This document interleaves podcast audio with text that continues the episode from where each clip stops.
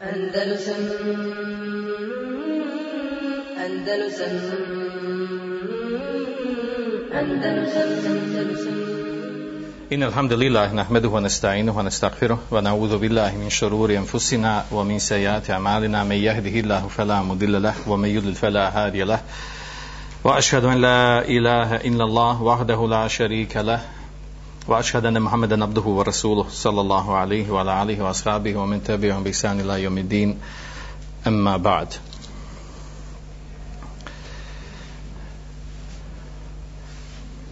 da ćemo živjeti u vremenu u kojem mladić i djevojka koji ostave alkohol, drogu, nemoral, loše društvo, loša mjesta, kriminal i sve ostalo, vrate se vjeri, idu u mešid vole sunet Allahovog poslanika sallallahu alaihi sallam, iskazuju poštovanje prema roditeljima, rodbini i tako dalje i tako dalje da će takvi ljudi takva omladina takva kategorija ljudi da će biti prozivana optuživana da će na njih uh, se upirati prstom kao potencijalnim teroristima opasnim ljudima sa umbicama i tome slično od svih stvari koje ćemo spomenuti inšala, to čovjek ne bi povjerovao da to ne imamo u stvarnosti. Mi to imamo u stvarnosti. Riječ je o omladini za koju se kaže koju nazivaju pod navodnicima vehabijama e, onim što slijede od razumijevanja vjere vehabizmom i slično vraćaju ih na na šejha Muhameda ibn Abdul Wahaba koji je optužen sa desetinama desetinama optužbi sumnji, šubhi koje su e, većina njih izmišljotina preuveličani stvari od toga da su to ljudi koji tekvire muslimane oprodavaju borbu protiv muslimana smatraju govori o vehabima prvim a kao ovi današnji su sljedbenici istih. Vehabijama misli se na pokret kako je nazvan taj pokret u 18. stoljeću reformatorski pokret Muhammed Abdullahaba e, da te osobe e, optuživane će e, biti da te osobe u stvari pogrešno razumiju Kur'an i sunnet gdje po vanjskom tumačenju razumijevaju ajete i hadise pripisujući, pripisujući Allahu Đelešanuhu svojstva sa kojima je on opisao svoje stvorenja. Također da ti ljudi su oni koji negiraju iđma kijas neće da slijede nijedan od mezheba niti poštuju učenjake mezheba. Smatraju da muslimani što su bili zadnjih godinu, da, hiljadu godina da nisu bili na ničem optužuju onog na kojih vraćaju da je njihov prethodnik da je da je bio da je da pripada pokretu pokretu vehabijskom nazvani vehabijski pokret koji kada se analizira vraća se na na ibadijski, haridžijski pokret koji se desio u Sjevernoj Africi. I neki učenjaci su dali fetve o tom pokretu pa su uzeli pa su uzeli fetve od tih učenjaka i spustili na a, a taj naravno a, taj pokret je živio prije Muhammeda Abdullahaba pa su spustili te iste fetve na ovaj na ovaj pokret da oni tekfire muslimane, da su te fetve od isti učenjaka koji govore o jednim veha, vehabijama koji sedbenici Haridžijskog pokreta bili na sjeveru Afrike, a pripisuju ih pokretu Muhammeda Abdelhaba i ovim današnjim uh, sljedbenicima koji nazivaju uh, nekad Selefije, nekad Vehabije. Uh, također nazivaju ih oni e, optužuju uh, učenjaka na kojeg se oni vraćaju jednog, jednog učenjaka to je Muhammed Abdul da ga je čak kaže njegov otac ostavio da ga njegov brat napisao knjigu protiv njega i da ga se odrekao. E, također e, pripisuju da, o, da su to ljudi koji negiraju šefat koji negiraju, zabranjuju da se zjarete kaburovi. E, također na, opisao se taj pokret da su, ljudi, da su to ljudi pljačkaši kriminalci čiji je e, životni dosije pun.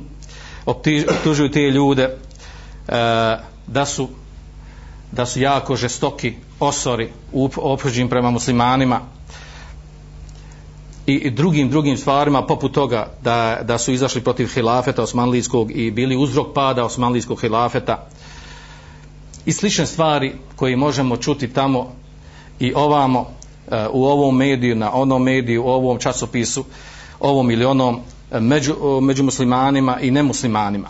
Da ne navodim nim cilj, da navodim riječi, ovdje samo govorim o tome, o tim a, stvarima koje su javnosti. Uglavnom, ovi većina stvari koje sam spomenuo do sad, ove optužbe, a, prvi o njima su, među prvima koji su pisali, to su bili orientalisti zna se tačno poimenično koji je kada pisao i, i njihovi citati.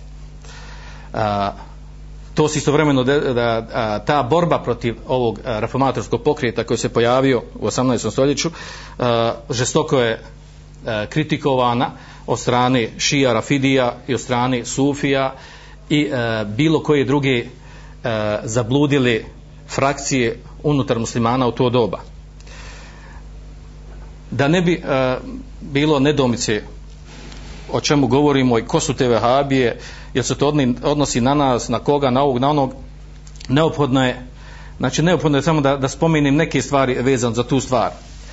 A to je da taj termin termin Vahabije, znači on, on nisu ga uzeli sebi oni koji su optuženi da su koji, koji, koji nazivaju da su vahabije nego im je nego je taj, e, e, taj naziv ima znači e, ima ima dvije greške. Jednu u, u jezičku grešku jednu u, u grešku u značenju. Jezička je greška u tome ako su htjeli da taj, da taj pokret ili tu skupinu gdje god se ona pojavi, pa makar ljudi ne slijedili i ne vraćali se na knjige i naučili od uleme vehabijsko-selifijske, kako je nazivaju, ako se ljudi prati na Kur'an, na sunnet, na izvorni islam, automatski su vehabije, nazivaju se tim imenom. E, taj pokret, znači, ako su htjeli da, na, da ga nazovu e, pravim imenom ono koji je osnivač tog pokreta savremenog reformatorskog, o kojem je u našim krajevima E, prvo što je prevedeno od njeg prevedeno je preveo ga doktor Ahmed Smajlović tri načela on je, njego, on je preveo e, 70. Godina za vrijeme Titine Jugoslavije pa je jako divan predgovor napisao i to je objavljeno u glasilu islamske zajednice i rekao, i, znači, i rekao je da bi svaki imam trebao ova tri načela da je čitava, da prenese ljudima i tako dalje znači ako bi neko trebao biti e, prvi ko širio vehabizam i nazvan vehabizam, znači to bi on trebao biti takvi nazvat. E, taj naziv, znači, ako su htjeli da ga vrate na Muhammed ibn Abdul Vehaba, znači, e, jezički gledano, trebalo su da nazovu, da je Muhammed, njemu ga ima, znači, Muhammed ibn Abdul Wahab, znači, trebalo su reći da je ovo pokret uh, e, Muhamedija, Muhamedanaca. Naravno, jel, ovaj, uh, ovakav naziv ne bi nikako štimao, jel, to je baš jel, to bi bio jel, doprinos širenju ovog pokrita. Cilj naziva e, uh, Vehabija, uh, Vehabijama je bio taj da se odvraćaju od od onog na čemu jesu. Da ljudima omrznu te ljude, da ukažu da su novotari, da su sekta, da su ovo, da su ono. Pa nije nikako prilično osim da, da, da daju taj izav, taj naziv koji liči toj jednoj haridžijskoj skupini Badijama koji su a, živjeli a, nekoliko stoljeća prije njih prije Muhammeda do Vehaba. Znači tu je greška. Znači ako su htjeli da po njemu nazovu trebalo biti znači pokret hareketu Muhammedije. Pokret muhamedanski. A onda po pitanju značenja, znači s obzirom da uh, Muhammed ibn Wahab sa uh, svojim tumačenjem islama nije došao ni sa čim novim. Znači potvrdio ono na čemu je bio selef ovog umeta od tumačenja i razumijevanja vjeri. To ne kažem ja ili neko ko je pod navodnim smo vahabijski redoma, to su rekli mnogi veliki učenjaci, savremeni e, mislioci, koji e, nisu u tim vehabijskim vodama, koji su, znači, nakon analize i istraživanja rekli otvoreno, jel, taj čovjek ni, ni, ni sa čim novim došao, ni po pitanju akide, ni po pitanju mezeva. Znači, ispravno bilo po pitanju znači da se nazove taj pokret najbliže znači, računaki i selefijski pokret. Je se vraćao na razumijevanje Kur'ana, senet, e, Kur'ana i Suneta po razumijevanju selefa ovog umeta. Znači, prve generacije, tri generacije ovog umeta. Znači, Muhammed ibn al-Wahab, znači, kada govorimo o, znači, o, o tim ljudima koji su nazvan Vehabija i njihovom e, osobu na koju vraćaju za, začetnika ovog pokreta, ako se može nazvati pokretom, jel? E, znači, on nije nisačno došao novim On je pozivao na Kur'an, na sunnet, da budu izvori šerijata, što je opšte poznata stvar u islamu. Pozivao je da ljudi, da se drži selefa, e, menheđa selefa ovog umeta, od ashaba, tabina, E, četiri imama i ostali. Znači pozivao je da se, e, da se e, muslimani vrate čistom tevhidu, da ostavi sve vrste širkijata i novotarija koje imaju. Znači e, ni sa čim novim nije došao potvrđivao Allahu Đelešanuhu svojstva koje Allah šanu potvrdio sam sebi u Kur'anu i njegov poslanik sallallahu alejhi ve pojasnio u Kur'an u, u sunnetu vjerodostojnom. Znači ni sa čim novim nije došao. E, naravno e, e, pokrenuo je davu misionarstvo upozivanje, vraćanju sunnetu a ostavljanju novotarija i tamo se znači to su znači opšti opšti obrisi njegove dave e, oni koji su htjeli da ocrne njegovu davu da je zamotaju u crno e, izmislili su stvari, znači prvenstveno znači od e, nemuslimana, britanaca, pa onda šija Rafidija i Sufija i ostalih ne, e, novotarskih pravaca unutar umeta. To je uopće poznata stvar. Znači danas ne, nećete naći skupinu, nećete naći skupinu umetu koja sebe naziva vehabijama. Da su oni e, vehabiti, vehabije i sljedbenici e, vehabizma. To što se tiče, znači, te, te u nekog uvoda u tematiku da, da ne bi ispalo da, o čemu to mi pričamo o temi vehabija kod nas, u našim krajevima, e, naravno, izraz vehabije su već bili prisutni od 96. nakon rata u učbenicima, e, Mustafa e, Spahića u njegovu historija islama koja se, koja se, po kojoj se radi u medresama, u njoj ima, on je to uzo od drugog jednog egipatskog savremenog šejha učenjaka, njegov, njegov opis vehabija, naravno iskrivljen, pogrešan, pa je to samo preveo i zapisao i odatle nastaje taj termin za vehabije gdje, gdje je nakaradno i smiješno predstavljen taj pokret. Jel? A ova je uzo Mohamed Zahra, egipatski učenjak, on je uzo od Filipa Hitija, njegov opis vehabija. Filip Hiti je nemusliman koji je pisao istorija Arapa. Istorija ima kod nas prevedena na našem jeziku. Uglavnom, znači iako tu je bio prisutan taj izraz uh, velika halabuka medijska po navodnicima naučna je podignuta otprilike negdje 2006. godine tada se posebno istakao ja ću spomenuti poimenično ovaj, ljude koji su o tome pisali doktore uh, filologe profesore i tako dalje e, prvi znači značajni e, značajni test koji je pisan o toj temi bio je od strane doktora Ahmeta Alibašića profesora na Finu, pod naslovom kako pobijediti vehabizam 2006. godine. Što je le primjećeno da, da vehabije uzimaju maha, uzimaju danak, kako jedan drugi se izrazio, spomenut ćemo ga, uzimaju danak u ovoj napačenoj zemlji. Samo im još vehabizam trebuje, jel? Pa on, on tu knjizi kaže, pa se naslov jako, jako e, nezgodan. Kako pobijediti vehabizam? Pa definiše vehabizam u stvari nema prave definicije. Kaže, vehabizam je sve št, vjerski drugačiji, a nama neprihvatljivo u To je vehabizam. To je definicija, jel, a, gledala se nauči, smiješna definicija, jel, veze s vezom, ali eto, to je kao definicija vehabizma. E, pa onda ide dalje, ali pazite, znači, ovaj, ovaj, tekst, može, ovaj, ovaj tekst koji on napisao, o, kako ide vehabizam, može smatrati jedan od boljih tekstova. Jedan dobri, jako fini tekstova. Pa onda poslije toga a, govori, jel, da, da vehabije, skraćam samo da prepričam, da vehabije među nama, znači ima među njima velika razlika između njih, e, da u stvari, jel, da je stvarna opasnost od vehabija samo malo skupini cijel ekstremista, radikala.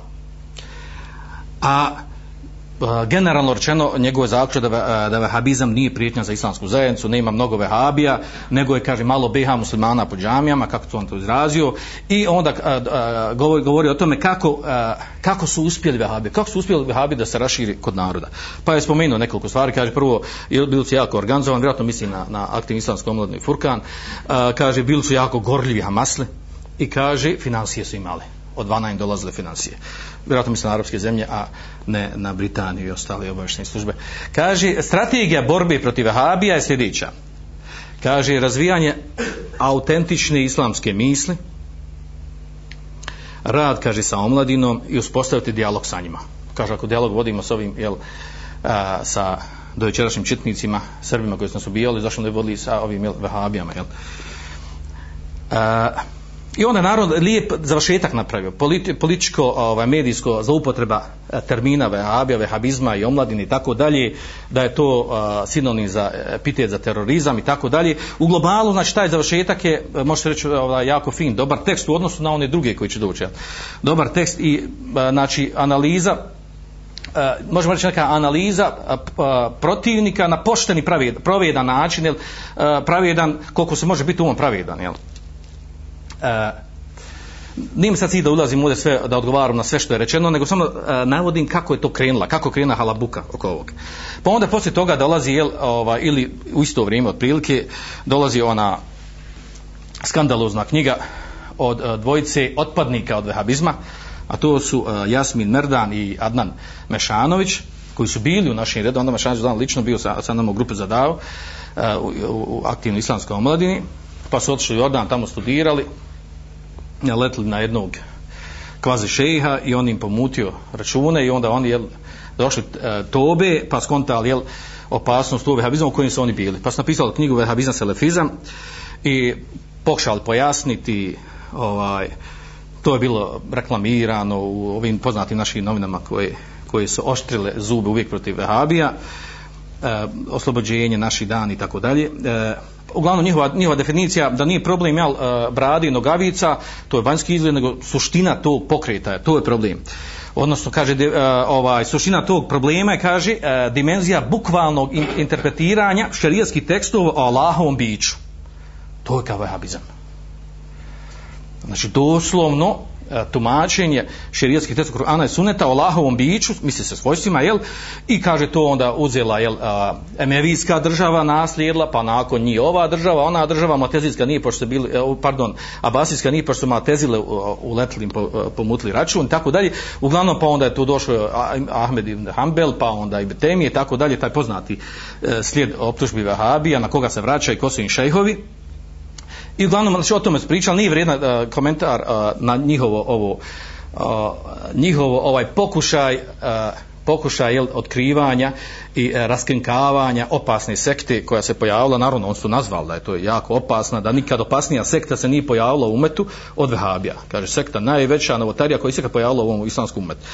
E, prije toga se desilo da je, da je govorio, e, da je govorio o vehabijama, upozorio na njih e, Sena Defendija Agić, ima bošnjaka u Sjedinjim američkim državama, 2002. poslije toga u više navrata, nakon 11. septembra, jel, da su vehabije najveća notarija u islamu, da, ne, da oni ne rade, ne čini nikako dobro islamu i muslimanima gdje god da su slično njemu su jel naćemo e, u zadnje vrijeme jel, od nekih drugih zvaničnika u našoj sredini koji su govorili sličan, e, sličan govor. Poslije toga dolazi ili isto vrijeme otprilike jel pomiješano je to ili u zadnje vrijeme e, ne bitno sad ode godine doktor Esad Duraković akademik gdje rezimije njegovog govora Vahabija kaže ako se vehabizam ne iskorijeni u BiH može doći do međubošnjačkog sukoba i onda pozvao organe sigurnosti, obešane službe, policiju i tako dalje i islamsku zajednicu da djeluju da znači ne iskazuju ni jedni ni drugi, jel? da islamska zajednica ne, ne, ne, e, ne bude spora sprem e, organa sigurnosti u, e, znači, odnosno da djeluje da ne iskazuje naklon svehabijskoj zajednici naravno optužilo s tome jel bivše Irisa Mohameda e, Mustafa Cerića da je on bio da je on bio blag i dobar i na, blagonaklon prema vehabijama. Onda nakon toga ili prije toga svejedno e, nebitno za godine doktor Adnan Silajđić u također u gromoglasnim nekim izjavama i tekstovima vehabizam će biti kaže još snažniji, agresivniji, predviđa znači E, I e, po njemu je znači, vehabizam apsolutno prihvatljiva stvar i to ne može proći u našem ovakvom društvu, narod to neće, narod će to prepoznat, neće prihvatiti i tako dalje. I kaže, zašto iz kog razloga? Jednostavno kaže, to je ahistorijsko, neaktivno, statično, tromo razumijevanje tradicije islama muslimana. I zbog toga je to, jel, ne prolazi, jel, ne prolazi kod naših ljudi. A, ovaj, naravno, uz ono njihovo, a, svi se ovaj pokušavaju pokušavaju objasniti kako to u stvari došlo sa širio vehabizam od rata dolaska ovaj e, mudžahida strani borac pa se oni vehabizam pa se tu uključila ove e, Saudijska Arabija sa svojim finansiranjem i tako dalje. E, malo malo realnije ovaj govori o tome Mohamed Filipović kad se digla frka oko Vehabija, pa je on izjavio jedno zanimljivo izreko, kaže Vehabije su e, legalna i legitimna grana Islama jako je zanimljivo tumačenje. Prvo kakva grana islama gdje postoji ko što ne postoji vehabije ne postoji e, u islamskim znanostima ni tesavuf sufizam. E, ispravno tumačeći naravno ne, mislim u našim školama. E, i od tog toga ta, da, dolazi i a o to ćemo govoriti ovaj, malo, malo naširoko nadugačko smislu pročitati neke dijelove. Dolazi nam znači onaj, onaj i on je bio u stvari taj uh, okidač pucnja na vehabije, na vehabizam i one kako se opisuju, znači nisu imali boljeg opcija od nisu, osim onaj koga fizički vidi da liči da ima bradu i kratke nogavice ili ima bradu, a duže nogavice e,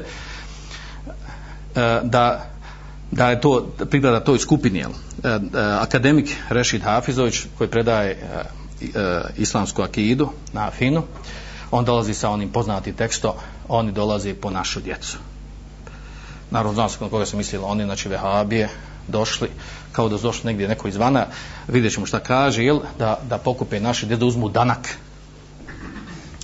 E, naravno, kako mi reći, reći Hafizić malo poznat, jel, e, znamo zadnje vrijeme da je, da je doktor Đamaludin Latić ga optužuje za širenje krivovjerja. Na fino. Pazite, širenje krivovjera, znači tekviri ga. Ima tekvira i kod njih. A da vidimo šta nam sa činima je došao Rešid Hafizović. E, znači, samo ću neke stvari pročitati, jako zanimljivo, jako e, dirljivo. Kaže on, Hafizović kaže, oni vehabije su već dobrano načijeli naše tradicionalno društveno tkivo. Zatim nakon toga kaže, najprije su nam skratili pravo, kaže na samo odbran, misli na, na ovaj, kafire, nemuslimane, povezali, eh, povezali na ruke kao jagnjadima za klanje, a danas nam u Bosnu šalju i na sve načine stimuliraju vehabije. Svoje posljednje tajno oružje i kobni virus koji ubrzo treba da rastoči samu substancu bosansko-hercegovačkog muslimana. Bosansko-hercegovačkog muslimana. Poslije toga također kaže sada kada su e, reducirani do broja ispod mislim na muslimane Bosne i Hercegovine kada su reducirani do broja ispod kojeg niko više ne može e, ispod kojeg se niko više ne može zvati narod niti može računati na, na opasnost i preživljenje bosanski muslimani su zaraženi novim fatalnim virusom kao e, recidivom tek minule agresije, a utjelovljenje tog virusa je prepoznatljivo u arogantnoj, namrgođenoj, agresivnoj i za ovaj prostor vrijeme a, a, anahronoj pojavi zvanoj vehabizam. To je najbolja tekovina, kaže, pa se ovo, to je najbolja tekovina Karadžićevskog, Mladiševskog načrtanja i e, njihova za, zavjerničkog zavjereničkog scenarija, tekovina koja je tu među nama sa ciljem i nakno da dovrši ono što ovaj zlotvorni dvojac i njihovi mentori nisu uspjeli tokom agresije. Allahu akbar. Znači, uporedio te a, tu omladinu koju smo spomenuli na početku kakvi su, znači ovdje od nas ogradimo od ovog, među, među onih koji nazivaju se Lefe Vavi, među oni koji su odšli jel, ovaj, u, na ekstremni dio tekvir, ovaj, ili oni koji su bili u tim redom pa vratili se na votariju, znači to, to su one dvije krajnosti. A, znači takve on, odnosno nas a, poređuje sa ovim dvojcem. A, reakcija na ovaj njegov tekst je bila ogromna. Rijaset je reagovao a, nećete vjerovati kritički kritički znači osudili u njegovu izjavu. Onda su drugi ga doktori branili koji sa njim su na finu kako je u stvari jaset postao vehabijski brani vehabije.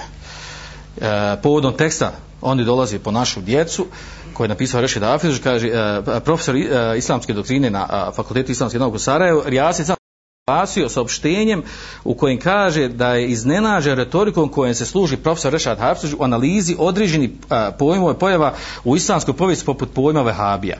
Nije primjereno da profesor islamske doktrine na fakultetu FINA u Bosni i Hercegovini naziva bilo koga kamoli i, imama Muhammeda ibn Abdul Vehaba bezumnikom iz Neđda, tako ga nazvuje mislim da Muhammeda ibn Wehaba. To nije, kažu, duhu islamskog naroda, niti je to u duhu bosanske tradicije islama. Profesor uh, Rešid Hafizović ima pravo na slobodu mišljenja i govora, ali nema pravo na širenje krivih informacija. Krivo govoriti, a još više je napisati, oni vehabije dolaze po našu djecu da uzmu krvavi danak. Stoji između ostalog u saopštenju Rijaseta. e, a znači u, u, tom tekstu je bilo između ostalog kaže što napisao što napisao Rešid Hafizović kaže svaka civilizacija ima svoje tragedije podvale i, i e, pogubelji, pa tako i ona, e, i ona muslimanska, ali je vrhunac tragedije koja zadesla muslimane, zbio se godine 1944. kada je bezumnik, e, ovdje je greška na 1764. E, kada je bezumnik iz Nežda po imenu Muhammed Madulehab sa svom, svojom falangom beduina i lju, lju, ljudi željnih plijena, krvi i ubijanja proglasio službeni džihad protiv svih muslimana. Eto kako on predstavio pokrit Muhammeda Wahaba. a, onda kaže slijedimo reakcija islamske granice ograđuje od neprimjernih kvalifikacija od profesora Rešada Haf, e, Rešida Hafizovića i traže od njega da poštuje pravila rada fakulteta islam, FINA. A, naravno reakcija drugi je bilo profesora jel, da u stvari jel, ovo znači da Rijaset optužili su da iz ovog stoji e, Mustafa, Reis Mustafa Cerić i da je ovo stvar podrška vehabizmu spavanje uspravljivanje i šu, a, pre, šućenje na ono što se dešava od tih a, kobnih stvari koje će se desiti u ovom narodu zbog vehabija, vehabizma. A, izdvajam tekst nakon ovog koji je bio jel, a, neverovatno a, vrh vrh u smislu pozitivnog a, pristupa, pravednog a, a, u tretiranju vehabija, vehabizma koji je došao od strani e, doktora e, Muharema Štulanovića, predavača na IP, IPA u Bihaću ili sad IPF-u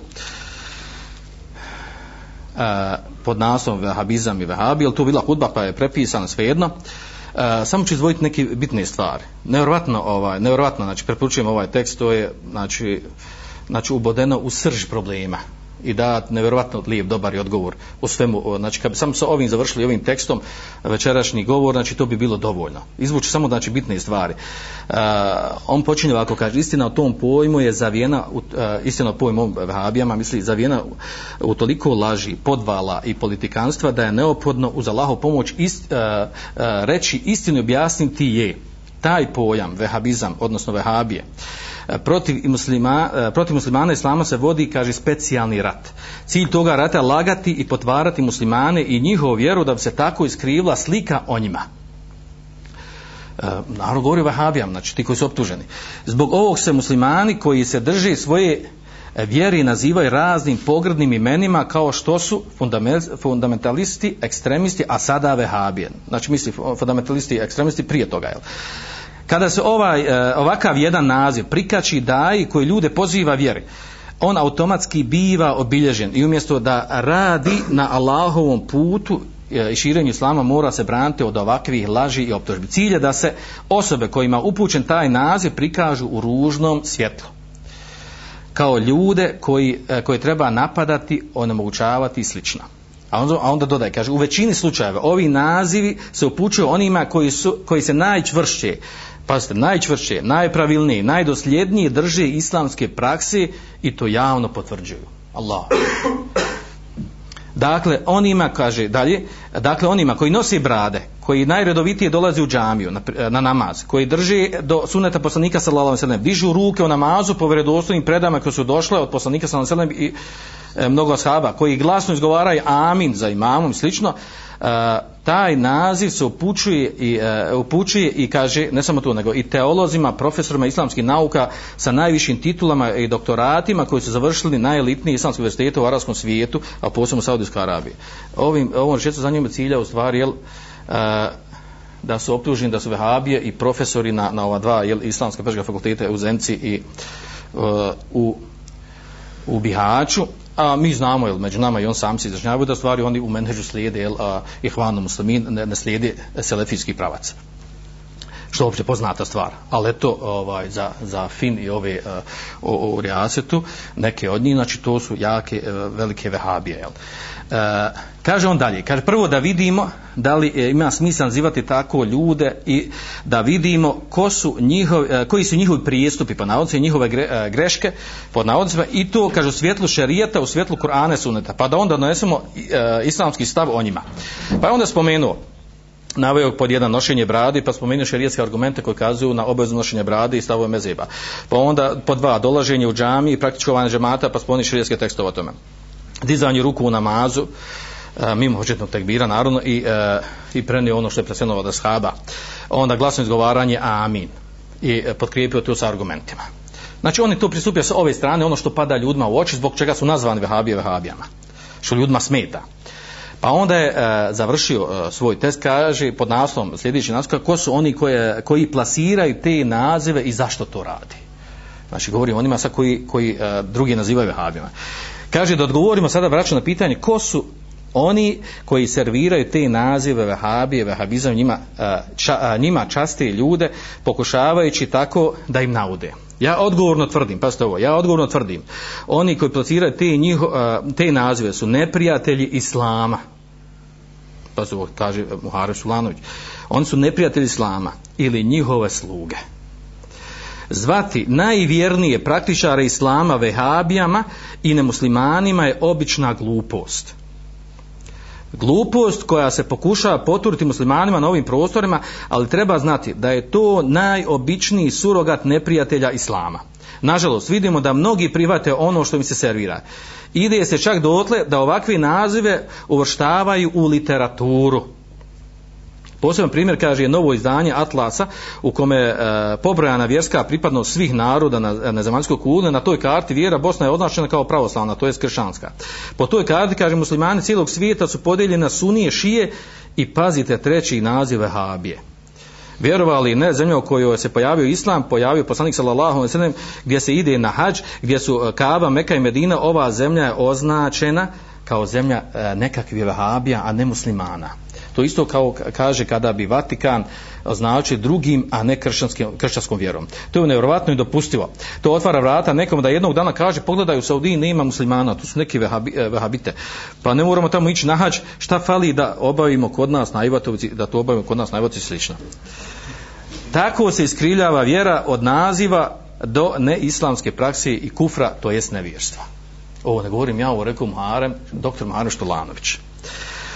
Zato moramo čuvati sunet Allahov poslanika sallallahu alejhi ve sellem koji je svjetlo svjetlo vodilja i e, ne dozvoliti nikome mako bio ili ma kakav položaj zauzima da na, da na bude preči od poslanika sallallahu alejhi ve sellem. I molim Allah džeshanu da pokaže istinu da omogući njeno slijedeње a onda još završava sa drugim stvarima. Kaže kome smeta omladina koja se trudi da praktikuje izvorni islam? Ovo je baš u srž teme o kojoj mi već danas govorimo ja kaže vlastodržcima u mešihatu. Vlastodržcima u mešihatu kojima odgovara da ljudi ostanu neznanja da se ne bi obilodalo njihovo činjenje harama.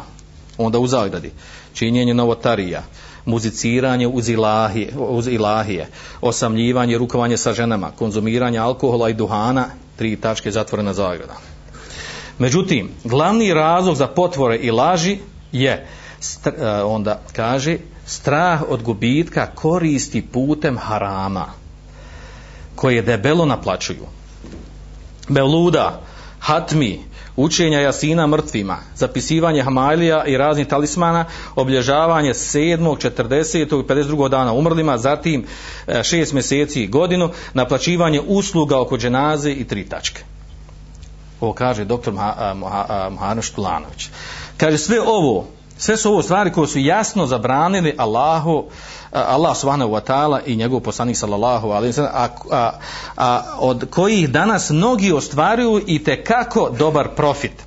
I zato želi da od Islama ostanu samo običaj i da se, da se znanje o vjeri ne širi. da ih, e, da ih niko ne bi kritikovao dok oni rade svoj posao pod navodnicima. I takvi su zaslužni za, za lošu sliku islama danas i za onu čuvenu pod navodnicima slušaj hođu šta priča a ne gledaj šta radi. Sve svoje snage ulažu da udalje omladino džamija. Omladinu koja uči islam i bježi od harama. Allahu akbar. A ne smetaju im mladi koji su kladioncama i kafićima koji čine blud ili se drogiraju. Allahu poslanik sallallahu alejhi ve sellem nas je obavijestio da su kršćane odveli sa pravog puta njihovi monasi i e, sveštenici. Oni su, e, oni su im zabranjivali halale, dozvoljavali harame, dok nisu ostali bez znanja o vjeri. Pa su e, njihovi predvodnici radili šta su htjeli, rekao izvišva, naveo onaj e, poznati ajet suri Teube 34-35 ajet u vjernici mnogi sveštenici monasi doista e, na nedozvoljen način tuđa imanja jedu i od Allahova puta odvraćaju onima koji gomilaju zlato i srebro i ne toši ga na Allahom putu na vijesti bolnu patnju na dan kada se ono e, kada se ono u vatri žehenovsko bude usijalo, pa se njima čela njihova i slabine njihove i leđa njihova budu žigosala. Ovo je ono što uh, što se za sebe zgrtali i iskusite zato kaznu za ono što ste gomilali završetak ajta. Ali ovo se muslimanima nikad, sad njegov govor nastavljam dalje, kaže, ali ovo se muslimanima nikada neće dogoditi bez obzira koliko se ko trudio muslimanima i Kur'an i sunnet koji su im svjetlost i vodič za koji žive i umiru. Allahu akbar. Prelijepe riječi. Kad bi se ovim završio, bilo bi dovoljno zaista prelijepe riječi. I to je to što on priča. Ovo se neće desiti. Ne samo da se nije desilo, nego vehabizam, vehabizam procvetu. Po navodcu vehabizam. Ima ono, neki prošetaju, budu, pa se vrati, pa se curiknu, pa neki, neki, se, neki malo kratko, neki duži, neki dva mjeseca, mjesec, neki dvije, tri godine, pa naprijed, nazad. To je ljudska priroda bilo je e, među oni e, koji slijedili poslanika sallallahu alejhi ve sellem koji su ostali islam otišli u ridet. Manjina njih. Ili nakon njegove smrti velika većina. To se dešava. A onda što se tiče vehabija mi imamo ovdje sad i to da da optužbe za vehabije. Kaže to su bivši narkomani kriminalci pa to dosije pun imaju. Ovo je implement za tu skupinu. S koji strani? Sa strani toga jel, što je ovaj, ako su Habije uspjele, jel, po navodcu Habije, naravno, mi sebe ne smatramo Habije, nemojte misliti da, da, da prihvatimo ovaj naziv, osim da kažemo, jel, ako je slijedit, uh, slijedit Kur'an i sunnet, teuhid, i ostane notarija, i toga, svega ono što je poznato, ako, ako tu vehabizam i navali, vi da zovete, pa, eto, ja sam vehabija, jel, ako, ako, ako je baš toliko vam zapilo, jel.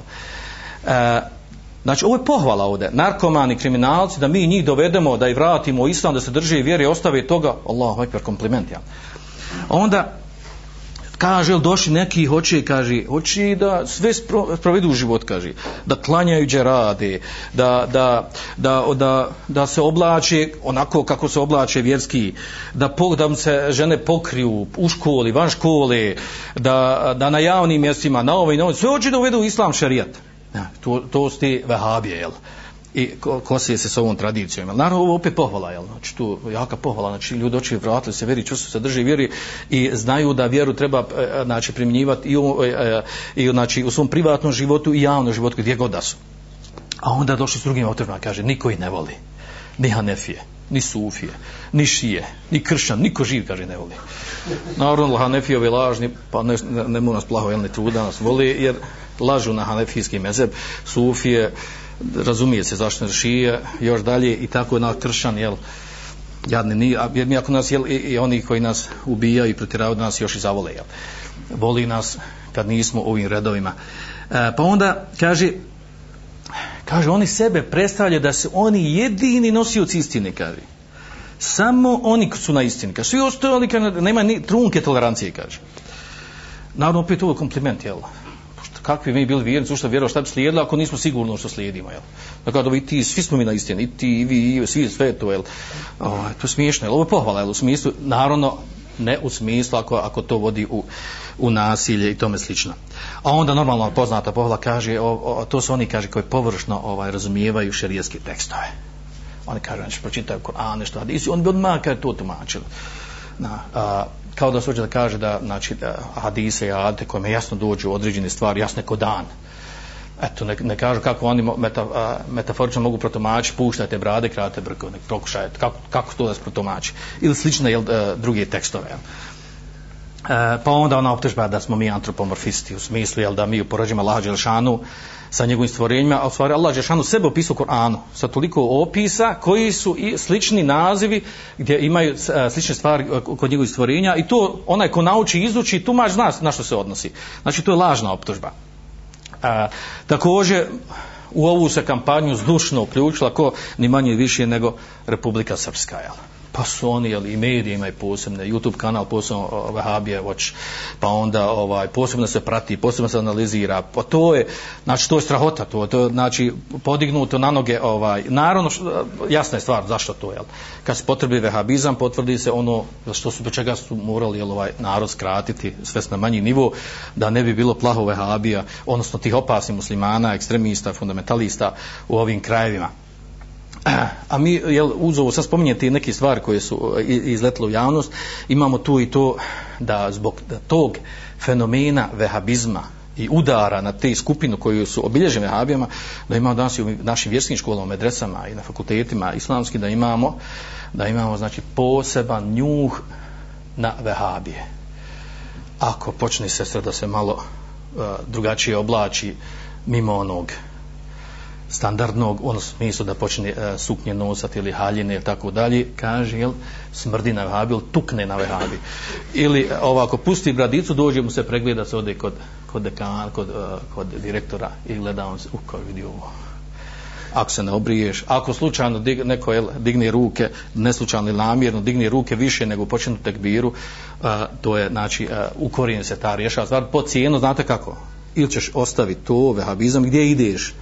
Ili ako idu na predavanja kod e, e, uh, uh, vehabijski šejhova daija, znači tu se odmah to se po, jel, uh, po kratkom postupku rješava ili to ili letiš iz škole.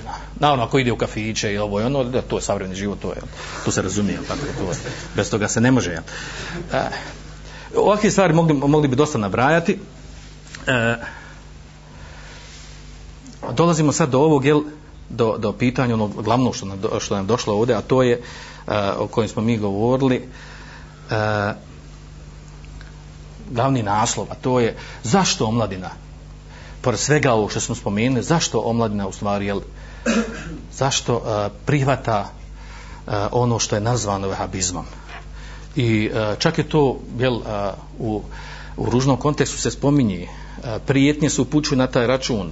Optižuje se da je to smetnja napretku ovog naroda, da mi ne možemo u Evropi, da mi ne možemo napredova, da i tako dalje. Jaka mržnja se osjeti među ljudima, osobe koje praktikuju vjerovanštinom pod ono što nazivaju habi, znači imaju ozbiljni smetnji, ne primaju se na posao, na ulici se vrijeđaju, da ne spominju te slučaje, znači uopšte poznata stvar, znači tu su ozbiljni problemi nastaju.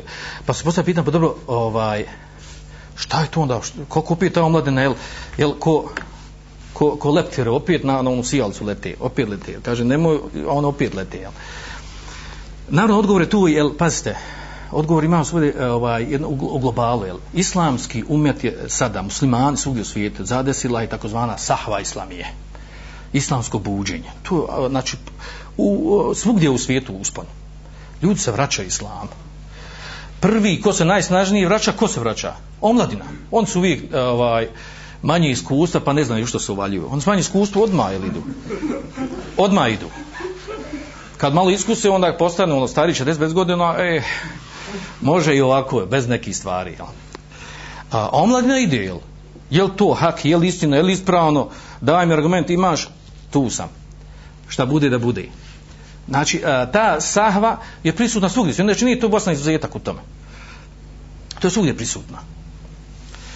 A onda je e, ovaj e, baš i živimo u zadnje vrijeme, ovi zadnji e, desetina, nekoliko desetina godina, a, živimo u vrijeme kad su znači a, znači podobrano poljuljane zapadni, a, vrijednosti zapadne kulture civilizacije, demokratija i te gluposti i ovaj napredak, univerzalne vrijednosti, ova prava, ona ova, znači to sve što fore i fazone koji je koji ne naslijedaju više ni Srbi ni Hrvati. I oni su znači ja sam mislim mi smo zvanične države vi su znači priča o tim stvarima znači jasno jasna stvar kod dan jel znači to je poljuljano. Kad je to poljuljano i kad je vrijeme kad se budi ovaj imati šta će drugo ljudi tražiti nego nešto što je izvornije originalnije.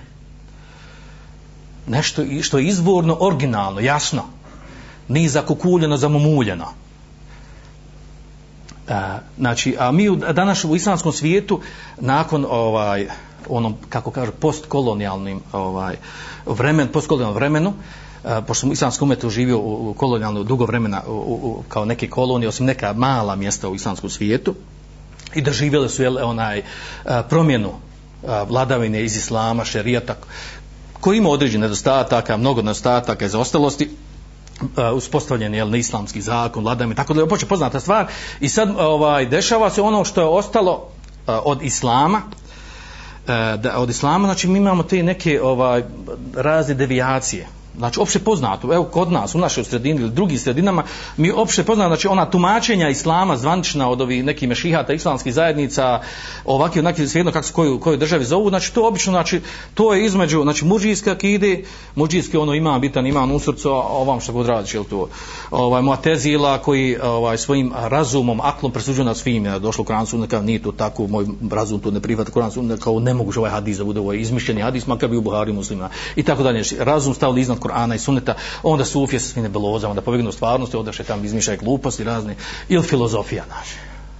Spoj filozofije islamske, ove zapadne, vakanak, ili neka tradicija, nešto što se ono, eto, ostalo od tih natruha, od svega, što ostalo i to je naš islam i to je ono što treba čuvati, zbog čega ratovat, boriti, tako dalje. Znači, i kad se desi u takvim, u takvim sredinama, pojavi se neko ko poziva čisti izvor, nisam na čemu je bio poslanik sa ashabi, prve generacije, ima jasne argumente, akida jasna ko dan, zar ima neko dileme da će neko sad, ono može u prvom momentu uletiti ove vam ove, ove kaljuge, ove krivine. O, kad skonta, poslije nekomu dođe dva put ga porazi u nekim tam argumentaciji, ono što oni kažu, ovaj, opis Vehabija, kaže, zna, naučio dva ajta i dva hadisa, je došao, kaže, men pamet. A jes naučio dva ajta i dva hadisa, ali makar zna i primjenjuje po njima. I on dođe i raspalja se s ovim ovam, ovim skupinama, I naravno, ono što malo zna, pobjedi ono od njih što misle da puno znaju, a u stvari puno znaju, šubhi da, da laleta puno znaju, i onda poljulja ga u tome. I onda može jedino da se proizvede kod njih mržnja i da upotrebe snage druge u borbi protiv tih opasnih opasni ovaj i e, naravno E, odate dolazi ta pozadina što je toliko otranjena slika pokreta Muhammeda Vahaba u nekim sredinama? Naravno to je e, to je jel ovaj prošlo je to u islamskom svijetu probuna e, znači procurila je ta stvar koji je pokret vodi Muhammed Abdul šta je istina što se desilo to je zabilježeno to je poznato znači to uglavnom gdje se može provući te laži o njima je to dan, dan danas se provlači. Da skraćeno kažem dobro šta je to što zbog čega zbog čega E, zbog čega omladina e, prihvata pod navodnicima vehabizam ili selefizam, odnosno vraća se na izvorni islam. Prije svega prva, najbitnija stvar, a to je e, što oni pozivaju na islam koji, čiji se izvor zasnu na Kur'an i sunetu. Ako nešto radiš, daj mi dokaz, džibdeli, daj. Daj dokaz, hatu burhanu, uh, sadikin, dajte dokaz ako istinu govori. Iz Kur'ana i suneta. I naravno kako su učenjaci onda protumačili. To je vrlo krupna stvar. Ko dođe do tog stepena skonta, znači nešto, islam izgrađen na tim osnovama i na tu straš vrati kad nešto pričaš o vjer, tako dalje, on je već e, polu šejih, znači, po, već puno naučio, zna puno. Problem kad neko završi islamsku školu, sve to završi i daje prednost svemu drugom odnosu na Kur'an i Sunet. Ma kad to sve zavisi kako tumačiš. Jel? E, ali imamo s druge strane, znači, e, zamisli da omlad koji ima izbor, ili će privaš ono, došlo Kur'an sunetu, a nije, ne treba biti plaho pametan da razumiješ šta je, e, danas kod knjige prevedene, zapisano, a imaš ovamo dođe neko, e, recimo ko Sufije, pa dođu kaže, jel, daju prednost nekim svojim snovima, nekim svojim razmišljanjima, nekim svojim ovaj, mukaše fatima, nekim otkrovenjima, e, i tako da ne navodimo te njihove stvari. Pa onda ili dođu ehl kelam, e, islamski skolastičari, pa u, u, oni digli uh, akl, razum, digli na stepen božanstva.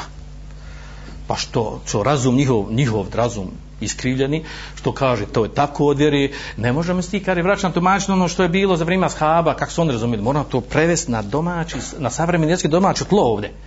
Jel? I kako to prevedemo, normalno oni kako prevode, i to je islam, jel?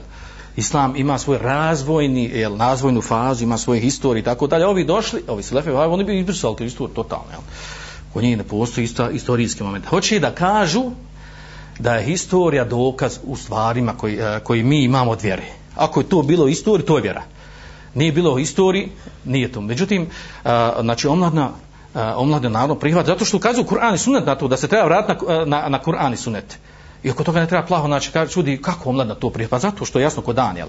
Pa onda, s druge strane, ta omladna prihvata neš, znači, došlo u kuranske tekstu, da se, da se treba znači, predati šerijaskim tekstovima o, na, o, o, na razumijevanju tih šerijskih tekstova kako je prenešeno selefa ovog umeta jako bitno to od selefa ovog umeta. Da razumije onako kako su oni razumijeli islam, a ne kako nam neko danas protumači kaže ja sam na nivou Abdullah ibn Abasa i ne mora, što ja moram od njega uzeti kad ja mogu ja protumačiti kako, kako ja kontam danas. Kao što je bilo takve tumačenje. Onda, znači, e, kad, kad je e, znači, e, taj izvorni islam u koji se omladna poziva, poziva se na slijeđenje, a ne na itiba, a ne ibtida. Slijeđenje što je došlo u Koranu, sunetu što pojašljeno od vjeri. Ne jaš ti šta doći pametno izmišljat novo. Na šta trebaš naučiti? a ne da inoviraš neke nove ibadete, neke nove dane, neko ovo, neke nova mjesta, nove ibadete i, e, ovaj, i onda čudiš se kako, kako, to, kako, kako može zikr biti novotarija, jel? Kako može biti volt poslanika novotarija i tako da, zato što ne razumije, znači ne, nauči te stvari. Ovaj, za razliku od drugih koji, znači kada pristupaju ovim stvarima, dolazi kao da, kao da na vahije, u Koranu su nisu bili dovoljni, pa onda mi trebamo nešto novo donijeti. Uh, uh, dolazimo s nečim na čemu nije bio vjerovijesnik sa lancenem. Uh, e, također, ovo, šta ovo omladino privlači? Je i to da da u stvari, da, da su naučili da nema razlike između Korana i Suneta, znači u ono što je došlo pojašnjenje od vjeri. Ne kažu ja sam slično došlo u Kur'anu, jel? onda u ovom sunetu to je mjesto sumljivo i tako, kao što imamo nek skupinu Kur'anina i tako dalje. Ili oni suneta koji slijedi izmišljeni sunet slabi sunet nalazi sebe argumente izmišljene dokaze da bi slijedili nešto. Naravno, ovo, na, ovo nakazuju, ukazuju na ovo šerijski tekst u Oma Jente Kandilava ilhu ila vahiju juha ili u, u hadisu vjerodosom ela inni u titul Korana u islamu, meni je dat Kur'an i po, nešto poput njega, odnosno sunnet. Onda e, e, pozivanje na razumijevanje islama, šta je to što omladino privuče? To da nema razli, znači da se dokazuje sa vjerodostojnim sunetom, pa makar bio mutevatir ili ehad u akid. To je vrlo bitna stvar. Za razliku ovo što se tumači po školama, većini islamskih škola, fakulteta, da se, da se akida privata samo što je došlo motivati predajama. A motivati predajama nema ni, ni zašto znači, da ima 50 hadisa, e, 10, 20 ili 100 hadisa po značenju. Znači, ostali svi hadis koji nisu motivatir, ne uzima su akide, nego šta se uzima? Uzimaju se, kaže, ove razumske razumski argumenti, razumski argumenti nedvojbene, jasne činjenice koje su na filozofi pojasnili iz, iz, iz stare antike. To se uzima akide, a ne uzima se u suneta kao nije to, makar bilo Buhari muslima, nije motivatika, to se ne uzima. Jel? I to znači, to stjeno, tako, i tako tumače vjeru, znači onda šta je također što omladinu privlači što, što, što je znači, nemoguće da, da tako nešto ne, ne uzmu, ne prihvate da ne slijede a to je da, da su kontali, razumjeli da nema u islamu nekog imama, vođe koji je iznad šerijata da sve što kaže moraš njega slijediti i da moraš ostaviti znači sve što nije on rekao što nije protumačio osim poslanika sallallahu alaihi sallam. To je velika krupna stvar. Znači, e, da slijede se učeni, vidjet ćemo, znači, ako bude vremena da se kaže, slijede se učenjaci u gometa, ali ne slijepo slijedjenje. Znači, ono za što ima argumente, slijedimo u tome. Ne ima argumenta, e, to su naši imami, učenjaci, moguće da pogriješi i tako dalje. E, znači, znači slijed, samo poslanik sallallahu alejhi ve ne griješi tumačenje vjeri. Ovo ostali učenjaci, mogu da, učenjaci u gometa mogu da pogriješi. Za razliku drugih skupina, sekti koji su skrenuli, koji kada uzmu nekog svoga vođu, oni, ga, oni znači toliko budu toliko ga slijepo slijedi da ono kako on prilači to je hak istina mimo toga sve sve batili neistina i na tome zasnivao ljubav i mržnju i razumijevanje vjere. E, također, e, e, e pozivanje u izvorni islam, ono kako, koje ga nazivaju e, vehabijskim, a, a to je, e, on poziva znači, da se uđe u vjeru potpuno. Ja, ja, ja je amenu tuhulu fi silmi kafe. Ovo vjernici, uđite u vjeru potpuno. Šta potpuno? U svim sferama života. Ne možeš biti musliman samo u kući, a na javnom, na javnom mjestu na poslu uh, ne možeš biti musliman, nego se vratiš u kuću, tiš malo otklanjati i to je to vjera. Znači, potpuno uđeš, znači vjeru u svim sferama života i u stvari prilagođavaju sredinu koju živi na islamsku sredinu. Vraćaju, vraćaju islamske vrijednosti. Za razliku, znači, od onih koji su jel, podijelili se u vjeru, napravili od tog filozofiju veliku, pa uzme jedne stvari, druge ostavlje, pa kaže, jel, mi živimo u ovakvom vremenu, moraš razumijeti, mi smo u ovakvoj sredini, pa ne može tako ovdje, poznato, ovdje rastušljiva, ne, jel, datule i tako dalje, ne možemo ovdje, drugo je, jel, drugo su jel, Malezija, drugo je Bosna i tome slično, pa, razorazi izgovori. Onda također nakon toga, znači, e, ovom tumačenju vjeri dolazi nam da, da se veliča selef ovog umeta, ono kako su oni protumačili vjeri. Naravno, to zasno šerijskim tekstovima. Na kuranskom ajtu, sabe kuna, u alune minel muhađirine ansar Prvi muslimani od e, muhađirine sarija, u tebe ohum Oni koji slijedi u dobru onom na čemu su bili. Allah je šanu zadovoljan sa njima tako dalje. Hajru kulune karni thumma ladina. Najbolji e, najbolje generacija je moj, moja moja generacija, zatim ona nije, zatim, e, zatim ona nakon nje. Znači to je to je jasno dan, znači jasno ko dan koga ko nam treba biti uzor, koga treba da slijedimo. I tako dalje, znači pa se ja sam ovdje pripremio dosta tih stvari. U stvari sve govori o tome e, zbog vremena, znači prekin, znači govori o tome da u stvari ovdje riječ, znači da slijeđenje, da slijeđenje uh, ovog što oni nazivaju habis i lefis islam, osnovno vraćanje na izvorni islam, privlašnost je uh, uh, te, tog tumačenja islama u tome što je zaista uh, jasna i nedvo, znači nedvojbena, nema sumnje u to da je to hak, da je istina, jer, jer je zasnovna na, na argumentima. Kur'ana i suneta ili u Leme poznate, poznate Leme koja je to protumačila. Samo je žalosno i smiješno da se ne daje prilika, smiješno u smislu, u negativnom to, ne daje se prilika uh, tumačima ovog islama da dođu uh, do medija, da dođu do televizije, da, da, da iskažu o, ovaj način tumačenja i pristupa i objašnjavanja vjere. Da se pojasni to, a ne na način da se tumač kao što ima danas u stvarnosti. I mnogo još stvari koje se mogu spomenuti ovdje, a, znači moglo bi se još jednom posebno predavanje držati, ja sam ovim skratio, znači uh, rezime ovdje znači da ne treba da čudi zašto omladina prihvata pod navodima ima taj vehabizam jer je, jer je on znači izvorni islam ono čemu je poslanik sa salem ashabi prve generacije jer je zasnovan na Kur'anu sunneti jer je toliko privlačan jer nas vraća u čist čist pošten život koji čovjek samo može sanjati željeti i dovit sebe da ga Allah šanu uputi na, na ovakav put i na ovakvu smijencu. svanak Allahume ve bihamdike ashhadu an la ilaha illa anta astaghfiruka Andalusam Andalusam